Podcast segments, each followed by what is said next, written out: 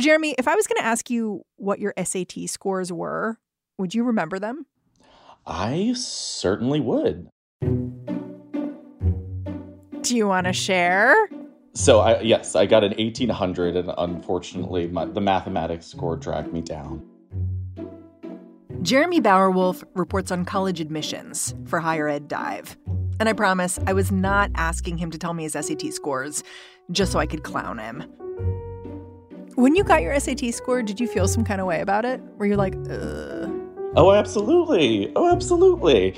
It was something that I felt like was hinging on my future, right? We put so much pressure on students and it and it comes down to this one score.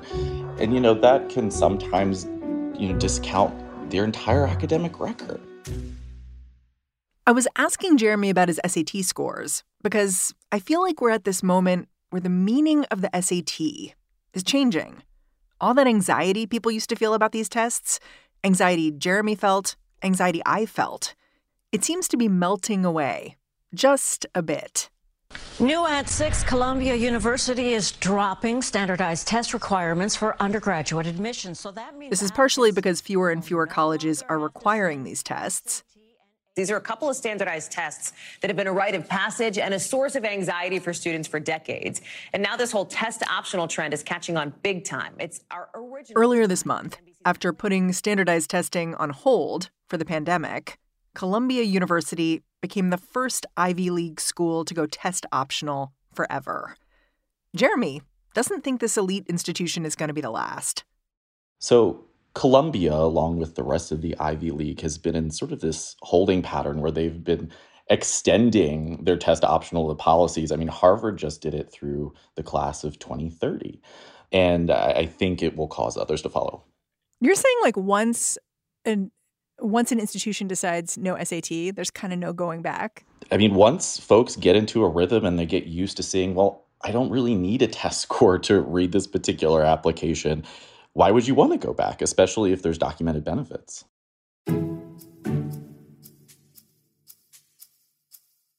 I feel like I'm used to thinking of SATs as like a weird bit of validation. Like I have this really strong memory of how in the early days of Amazon, Jeff Bezos would ask every potential employee what their SAT scores were. Like they just became this thing that lived in people's mind like rent free. In 2023, do the SATs still have this power? I would say it's diminished. There have been some really hard strikes against the SAT and the College Board as a whole, and it really has come with the test optional and test free movement. Today on the show, college admissions is changing, and not just because of these tests. So, how'd we get here? I'm Mary Harris. You're listening to What Next? Stick around.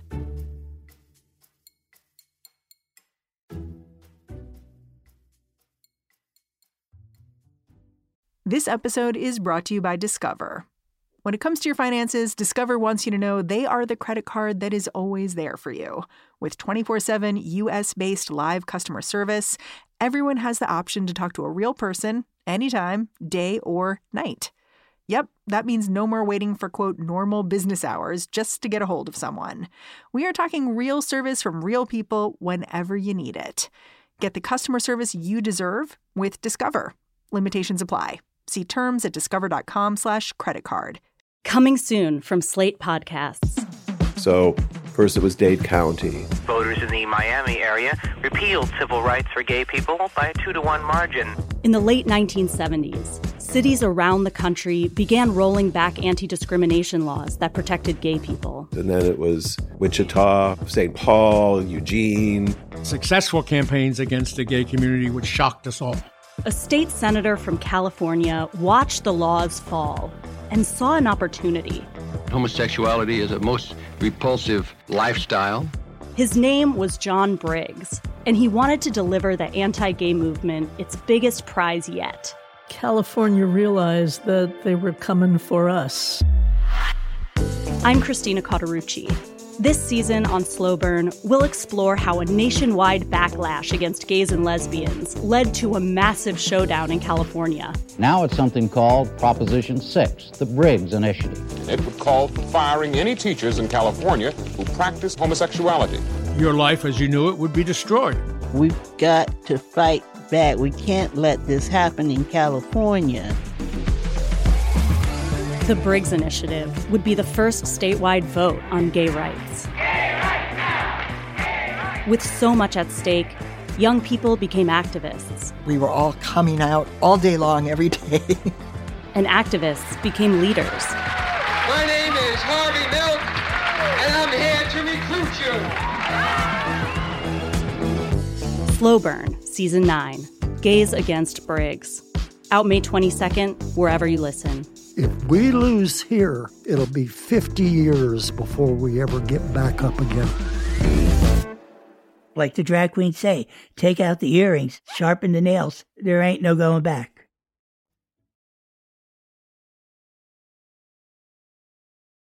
The College Board has been administering admissions tests for more than 100 years, but the SAT, that came on the scene in 1926.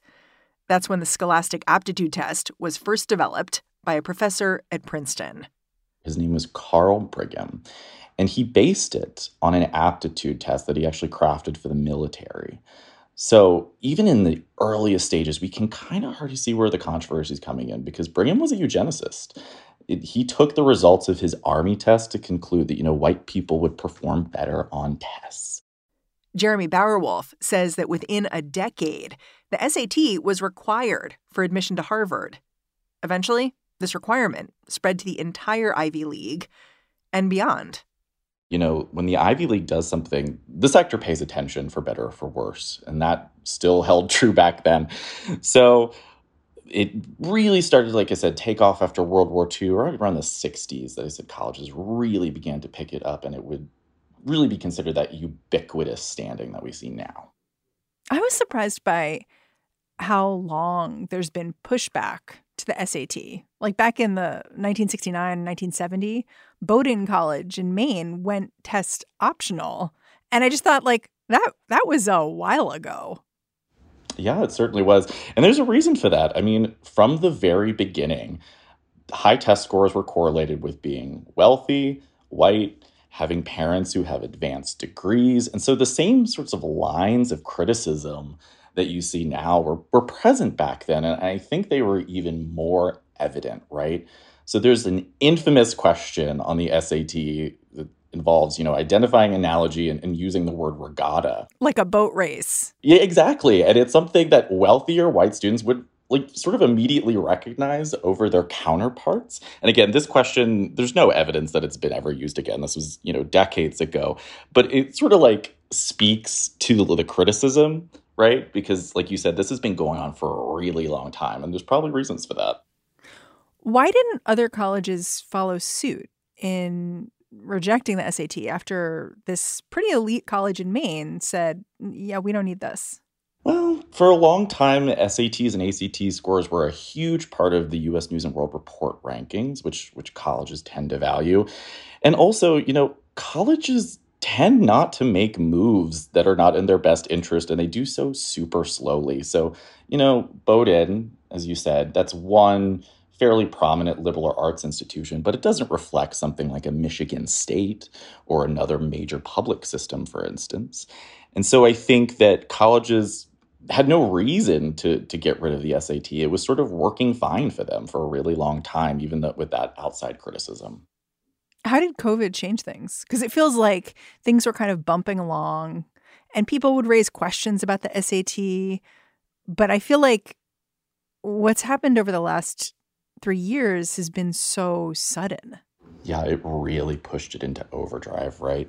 So I'm reported out on this. You actually saw similar institution types. So let's take the Ivy League, for instance, announcing within days of each other that they were going test optional. So again, when the pandemic sh- shuttered everything, those K 12 schools, they're all gone. What are we going to do? And when one school makes a move, the others are follow. So again, if you're looking at the Ivy League, that happened within days of each other. If you're looking at public flagship institutions, that happened within weeks of each other. And it was so quick. And I think people were a little bit thrown off because up until this point, you know, there were like periodic updates on test optional. You know, University of Chicago, that's a, a very prominent institution. It went test optional several years ago. That made news. But a lot of the test optional policies, they still rested at those open access community college institutions. So, you know, really in a matter of weeks, you have the pandemic sort of flipping admissions on its head. Um, and I, I think that was really the shock value there.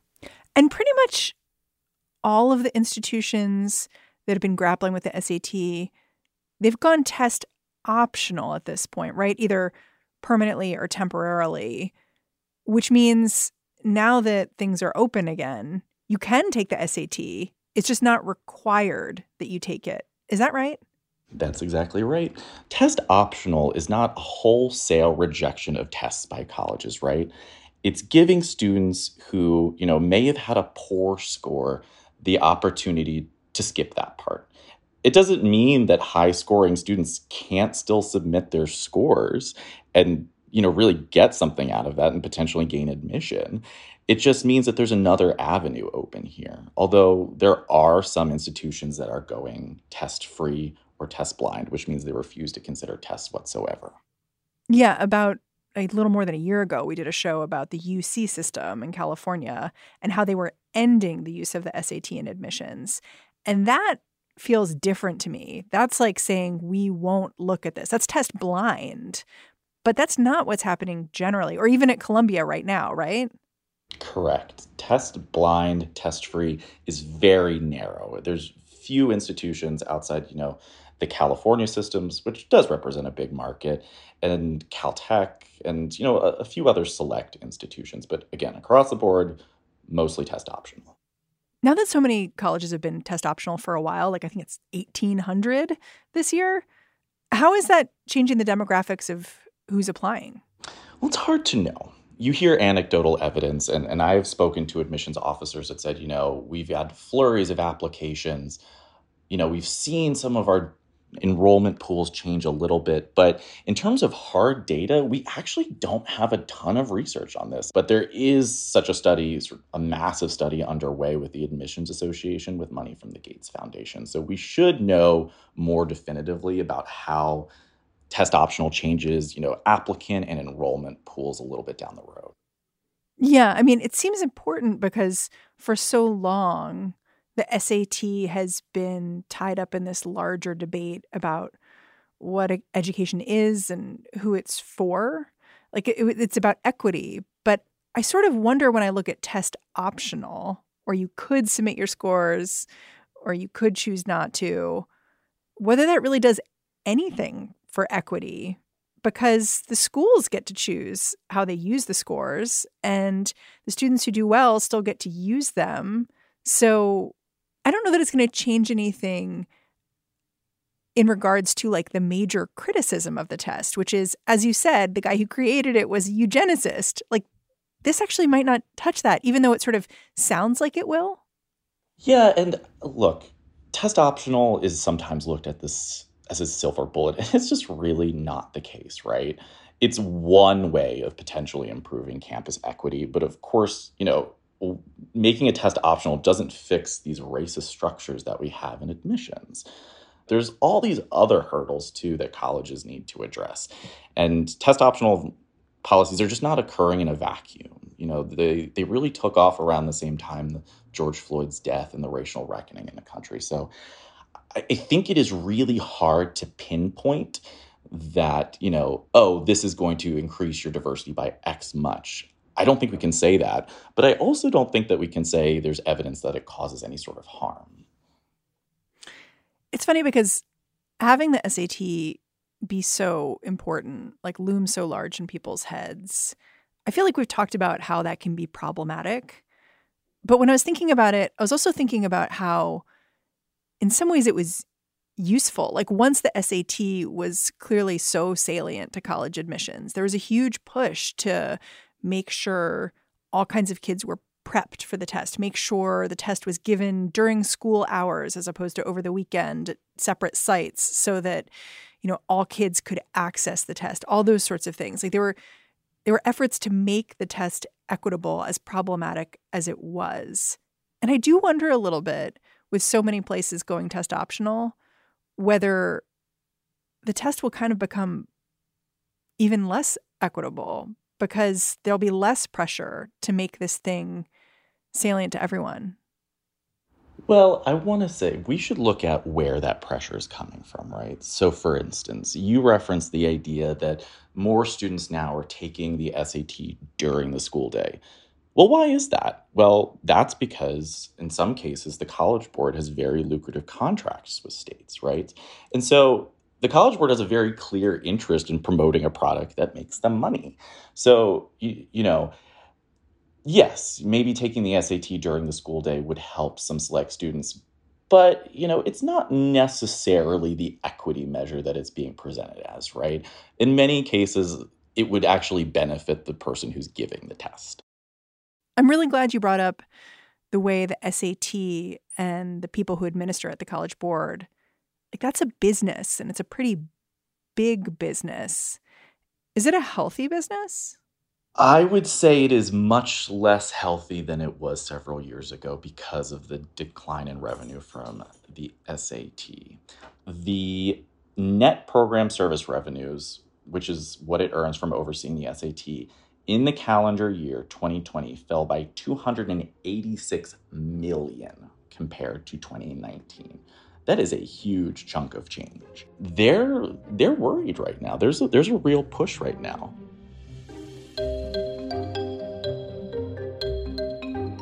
After the break, the SAT might be fading from prominence, but the College Board wants to hang on. How's it going to do that?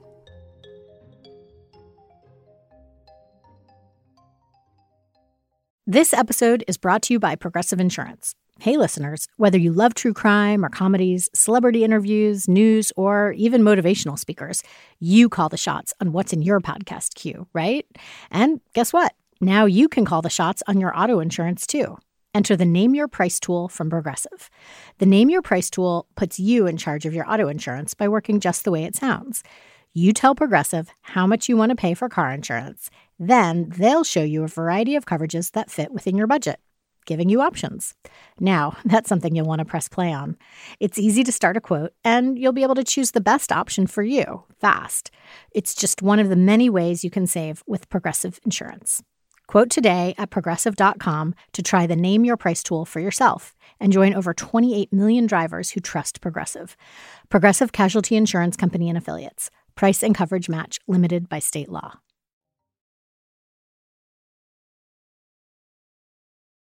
Jeremy Bauer-Wolf says that behind the scenes, as the pandemic dragged on and colleges started rethinking their relationship with testing, the College Board did not sit idly by. Instead, they started lobbying hard to keep using the SAT in admissions decisions.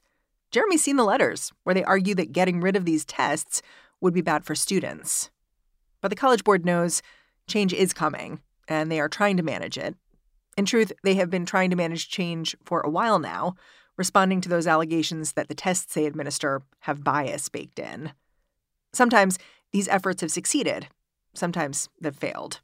Like in 2019, when the College Board announced they would be giving each student an adversity score, a numerical rank from 1 to 100 that was supposed to gauge how much hardship a student had experienced based on things like their school environment and neighborhood poverty and crime rates they abandoned that plan very quickly because it was an attempt to sort of capture, you know, the socioeconomic profile of students with this single score.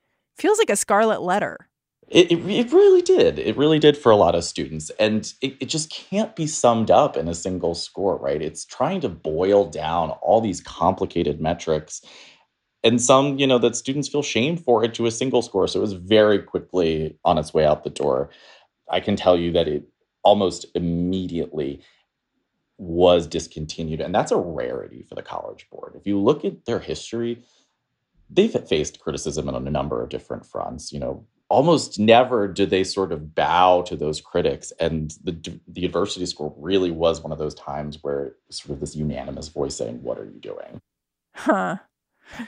So now, post pandemic, the College Board is trying something else with the SAT, like a digital SAT. Why is that a big deal?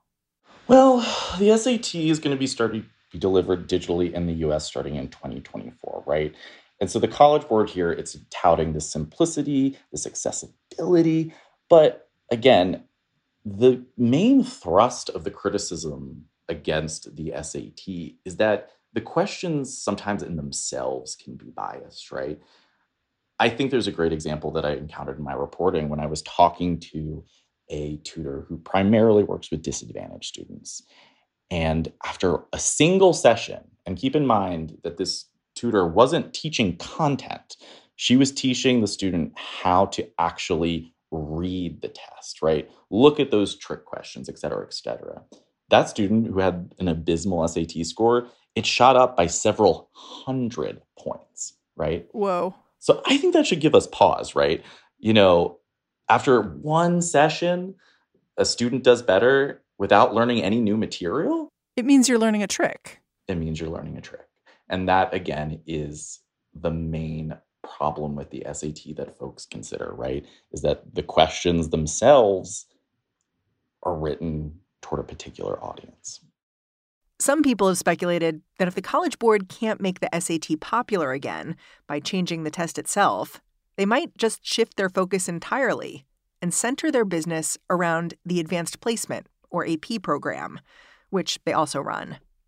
The AP program offers college level courses to high school students. But Jeremy says focusing on AP classes is not going to fix the College Board's equity problem. Obviously, there are more advanced placement opportunities at wealthier schools. And again, those schools are catering to a particular demographic. So, are we just going to have the same haves and have nots in sort of a different form? I think we have yet to see how that will play out a little bit. But if there's more emphasis on the advanced placement in California, we're sort of back where we started. It's funny that you frame the AP program as sort of a backup plan for the College Board. I'm not saying you're wrong. I just think it's interesting because I've heard for a couple years now from friends in education that people have been kind of given the side eye to the AP program for a variety of reasons. And then, of course, just this spring, we saw how Florida, you know, got into this big public fight with the College Board over AP African American studies. Tonight, the College Board unveiling a new framework for advanced placement African American studies after pressure from critics to not include topics like Black Lives Matter and sexual orientation. A critique many And so I feel like the advanced placement program is not protected from all these fights that the SAT has gotten involved with, you know, about race, about who education is for, equity, all these things. It's interesting, right? Because I think you could apply that same sort of side eye criticism to both of the College Board products. And yet we still used them, right? So, of course, there's going to be criticisms of advanced placement in terms of, well, are they distributed equitably? You know, the College Board is developing this curriculum. Is it something that matches the school's mission that is offering it, right? But how do you disentangle something like the advanced placement program from K 12 schools and then into colleges? I don't see a path forward for that, at least not immediately. You mean because it's so rooted in right now? Yeah, exactly right. You know, students, they look for advanced placement courses because they want to get college credit. Of course, why wouldn't they? And so a high school unless they are resource strapped, very likely isn't going to scale back their advanced placement just because there's this criticism in the background. As I was getting ready for this interview, I was thinking about how something that's happening at the same time as so many universities are shifting away from the SAT is that there's this big case in front of the Supreme Court about affirmative action. Many think the court could overturn the use of race in admissions. And to me, I look at that and I just think, huh, like SAT not really so prominent, race less of a factor. It feels like admissions it's not being turned upside down, but it's certainly changing a lot all at once. When you speak to people who are in the admissions system, do they see it that way? Yeah, I think so. There are a lot of conversations now about these, what we perceive as mainstays in college admissions that, you know, might be weakened or altogether gone down the road. I think legacy admissions is a really interesting discussion that's being happened right now. Some people call it like affirmative action for rich people, essentially. Oh yeah, exact and exactly right. It overwhelmingly favors white and wealthy applicants. And we're just sort of just starting to see hints of the policy movement on legacy admissions. So during that Supreme Court case on race conscious admissions, which I actually attended, during the oral arguments, the Solicitor General indicated the federal government would support restricting legacy admissions for a, a, place like Harvard, where a huge contingent of their accepted students come from legacy background, that's a cause for concern. Yeah. I wonder if you sit back and imagine what college admissions are going to look like in a decade and how it's different than it is now. Colleges are going to have to adapt. They're going to have to be clearer. You know, when I talked to some admissions folks, you know, several months ago, they were saying that colleges have done a really poor job explaining what college admissions is. And I think that's probably true. I think there needs to be some demystifying, right? It's interesting because I think what you're saying is in the world where everyone took the SAT and it was required to get into college, you as a student at least had some idea of where you stood. Like you knew like I got a 1600, maybe I should apply to Harvard. I don't know. Like I have a shot there. You had because you had the score yourself. But in this new world where the SAT is a little like, eh, maybe it's not going to happen. Like maybe you don't need to submit it. You sort of send things in on a wing and a prayer. And you know, there are certainly metrics the college is using, but you don't have any sense of that either before or after. Yep, exactly right. You know, folks think because they have sort of gone through this process in a way They've taken the SAT, they've sent it in, they've gotten accepted into college. Well, I know that that high SAT score got me into school. That's what really what carried me. No, you don't. You don't know that. And so there again there are a lot of different factors that are happening behind the scenes i'm not saying that penn state is going to let us into their reading sessions for applications but i do think that there is going to be a new degree of transparency Jeremy, I'm super grateful for your time. Thanks for coming on the show. Absolutely. Thank you for having me. Jeremy Bauer-Wolf is a senior reporter at Higher Ed Dive. And that's our show. If you're a fan of what we're doing, the best way to show us some love is to go on over to slate.com slash whatnextplus and figure out how to sign up for Slate Plus. It's our membership program. You get all kinds of great benefits. It's completely worth it. Go check it out now. What Next is produced by Elena Schwartz, Anna Phillips, Paige Osborne, and Madeline Ducharme. We are getting a ton of support right now from Jared Downing and Laura Spencer. We're led by Alicia Montgomery with a little help from Susan Matthews. Ben Richmond is the Senior Director of Podcast Operations here at Slate. And I'm Mary Harris. I'm handing things off to Lizzie O'Leary and the What Next TBD crew. They're going to be here tomorrow and Sunday, helping you figure out everything you need to know in the wake of this Silicon Valley Bank failure. All right. Thanks for listening. I'll catch you Monday.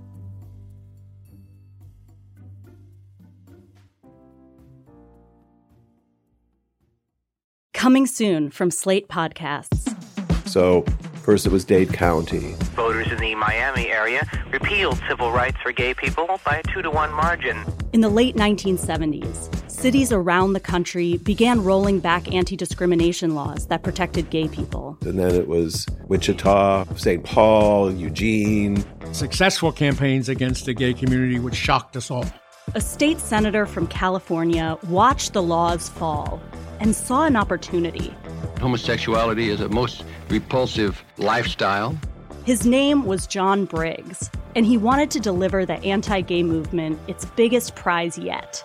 California realized that they were coming for us. I'm Christina Cauterucci. This season on Slow Burn, we'll explore how a nationwide backlash against gays and lesbians led to a massive showdown in California. Now it's something called Proposition 6, the Briggs Initiative. It would call for firing any teachers in California who practice homosexuality. Your life as you knew it would be destroyed. We've got to fight back. We can't let this happen in California. The Briggs Initiative would be the first statewide vote on gay rights. With so much at stake, young people became activists. We were all coming out all day long, every day. and activists became leaders. My name is Harvey Milk, and I'm here to recruit you. Slow Burn, Season 9 Gays Against Briggs. Out May 22nd, wherever you listen. If we lose here, it'll be 50 years before we ever get back up again. Like the drag queens say, take out the earrings, sharpen the nails. There ain't no going back.